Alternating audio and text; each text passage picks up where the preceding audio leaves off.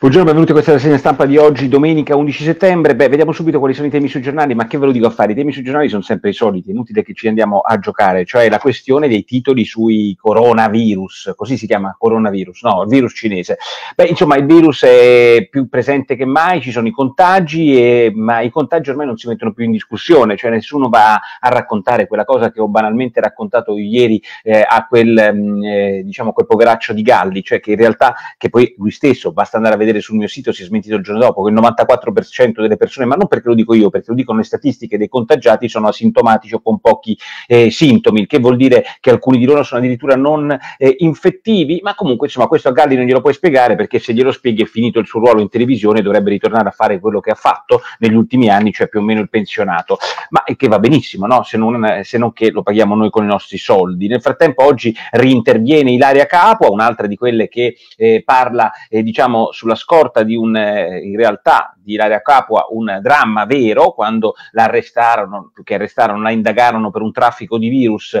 e, mh, e la fecero scappare dall'Italia. Lei, non, eh, come qualcuno direbbe, non si è difeso nel processo ma dal processo, però insomma lei aveva totalmente ragione. Io ero all'epoca uno di quelli che gridava contro il, mh, la giustizia eh, assurda che colpì Ilaria Capua. Oggi insomma questo atteggiamento giustizialista nei confronti del virus ce l'ha anche Ilaria Capua, che ci spiega spostarsi poco e mascherina nel car sharing. Allora, spostarsi poco, eh, le ringraziamo Ilaria Capua, lei forse è ritornata in Florida e non c'è più bisogno di spostarsi. Il car sharing non è esattamente una delle cose più diffuse, volevo segnalare Ilaria Capua in Campania, però certo c'è anche in Campania il car sharing, non so se a Portici il motivo per il quale c'è la diffusione del virus è il car sharing, che avviene più frequentemente forse a Milano o dove vive lei. Il car sharing non è esattamente il punto fondamentale, sostiene che poi eh, non c'entra nulla la scuola, mentre oggi leggo sul giornale che il settantasette per cento dei contagi avviene tra parenti, e lì Sallusti scrive un pezzo che io condivido ovviamente al cento per cento, in cui dice attenzione però a entrare nelle famiglie e decidere come e dove si devono comportare, perché guardate che il passo è molto breve, non dobbiamo, met- dobbiamo metterci la mascherina nel car sharing, dobbiamo eh, spostarci poco, non dobbiamo andare la sera a ballare, non possiamo andare a mangiare, dobbiamo riuscire a tornare a casa prima delle dieci, non dobbiamo muoverci se non quando è essenziale, e poi ovviamente non dobbiamo stare vicini ai nostri figli. Non è che il passaggio è molto, cioè se tu il concetto virus lo trovi mortale, la peste bubonica, beh, fai di tutto anche in famiglia perché non si vedano in famiglia. Stiamo andando lentamente a piccoli passi, come direbbe Baudelaire, all'inferno, ma questo ovviamente eh, viene poi sputtanato da manifestazioni no mask come quelle di ieri, che mettono insieme tutto, la moneta europea, il cinque G, l'elettromagnetismo, tutte minchiate sulle quali oggi io commento, ma non commento tanto dicendo che sono minchiate, ma commento dicendo toc toc, dove sono quelli che sostenevano con Voltaire che farò di tutto perché tu possa dire la tua anche se io non la condivido. Quando si tratta invece dei no mask bisogna trattarli come i no global, anzi i no global quando vanno in piazza vengono trattati meglio dei no mask. Ma eh, riguardo agli atteggiamenti del governo, eh, Travaglio ci spiega oggi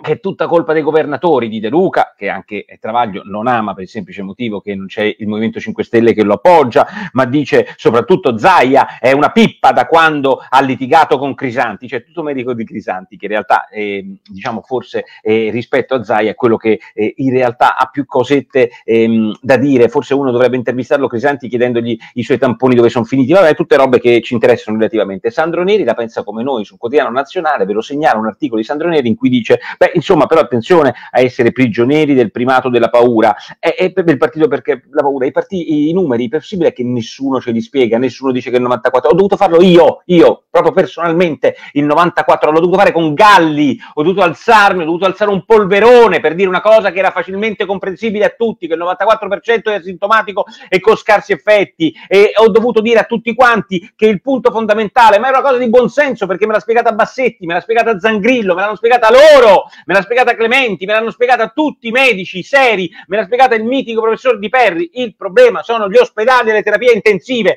che questi cazzoni al sud non hanno fatto e facevano gli sceriffoni. Vabbè, ma continuiamo così.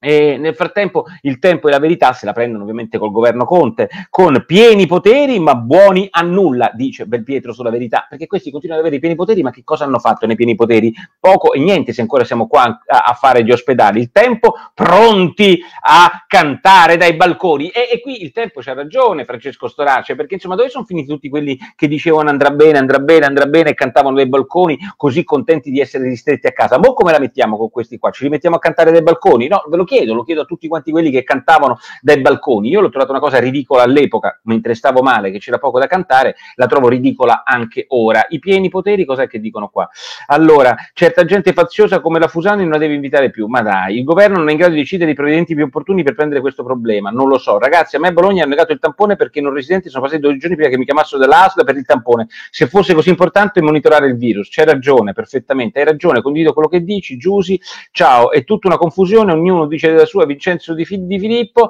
Nicola, cosa dobbiamo aspettarci? Eh, chi lo sa, Luca, eh, andiamo avanti. eh, ah beh, quelli smart working can cantano tuttora, brava Alessandra, c'ha ragione Alessandra, perché poi nelle misure del governo sarà chiusura, maggiore smart working, eh, chiusura dei ristoranti a ventiquattro, arriva il coprifuoco, fantastico, perché è andata così, prima i giornali hanno testato il coprifuoco, poi sono, hanno detto il giorno dopo no, non chiudiamo nulla, poi aumentano, aumentano, aumentano i numeri, aumenta la nostra paura e poi arriva il coprifuoco. È una specie di copione già scritto. Nel frattempo è già scritto l'altro copione, quello dell'economia. Oggi il centro studi della Confindustria, citato in apertura del Sole ventiquattro ore, dice che per riprendersi, devo dire che il centro studi di Confindustria non è esattamente uno di quei centri studi di cui ti fidi moltissimo, con tutto il rispetto nei confronti anche dei cambi di governance che ci sono stati, perché vi ricorderete cosa disse quando eh, eh, sul referendum di Renzi, che se non fosse passato sarebbero successi degli sfracelli mostruosi che non sono successi. La stessa cosa riguarda veramente anche le previsioni sulla Brexit. In questo caso però il numero che loro tirano è molto semplice, cioè dicono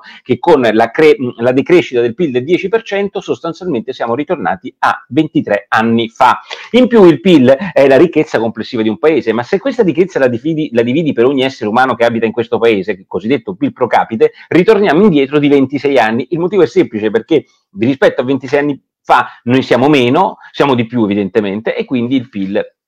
è ancora inferiore. Intervista a Sangalli oggi sul Mattino, il capo dei commercianti, che ci dice che eh, i, i consumi sono crollati dai centosedici miliardi di euro. Questi centosedici miliardi di euro, che è un numero mostruoso, mostruoso, vuol dire meno commercio, meno artigiani, meno traffico, meno città, meno lavori, meno introiti, meno tutto, e questi stanno qua a dirci, a fare il trick e track su cinquemila contagiati. Ma non hanno capito che stiamo morendo? No, non l'hanno capito. Nel frattempo Visco fa un'intervista totalmente inutile, ci si sono messi in due, il direttore del Corriere della Sera e Fubini, due ottimi giornalisti, ma ovviamente quando parli col governatore della Banca d'Italia è difficile trovare qualche cosa di particolarmente interessante. Dice che la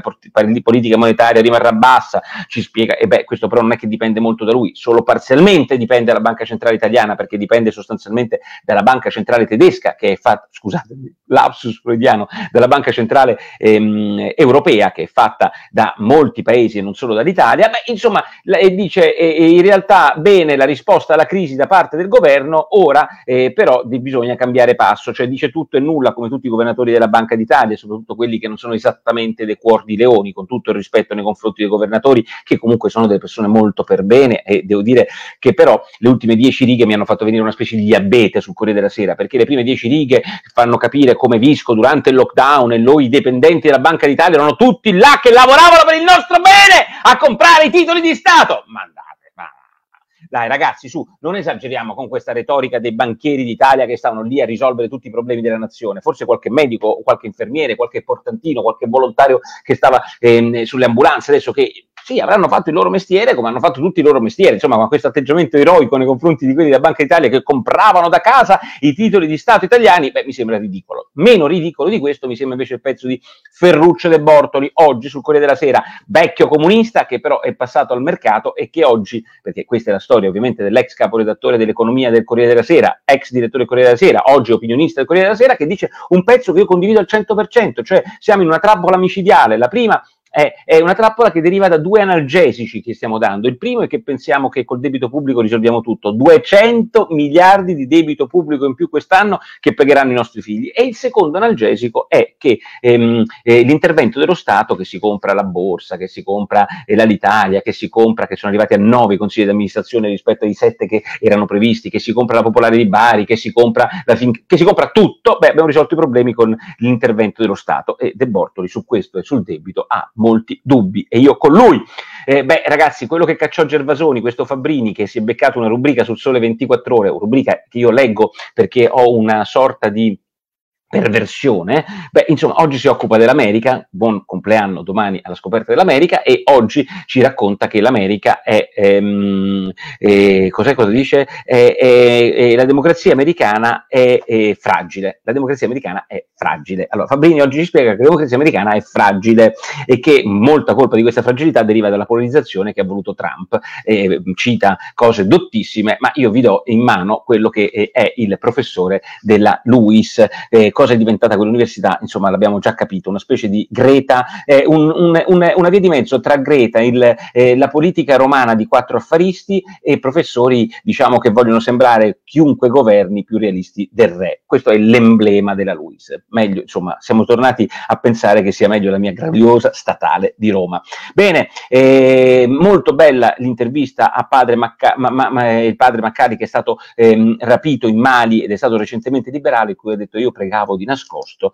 e i eh, jihadisti mi volevano far convertire. Alla faccia di quella Iscia che è venuta con tutti gli onori di Stato, ritornata con i nostri soldi in Italia e che è diventata una rappresentante delle, mh, europea del, dei rapporti tra le religioni, un'altra cosa che prima o poi dovremo affrontare, perché quella cosa è disgustosa, quella che si è presentata tutta quanta vestita col burka verde, eh, eh, keniota, che sembrava, capito, la paladina del, del dialogo interreligioso. Fino a, fino, a quando, fino a prova contraria preferisco il padre rispetto alla sorella, mettiamola così. Bene, io direi che per oggi è tutto, domani Quarta Repubblica, parleremo ovviamente di Covid, con sempre i nostri ospiti affezionati, tra cui il professor Bassetti, che vi spiegano i numeri molto diversamente da come fanno tutti gli altri. Ciao.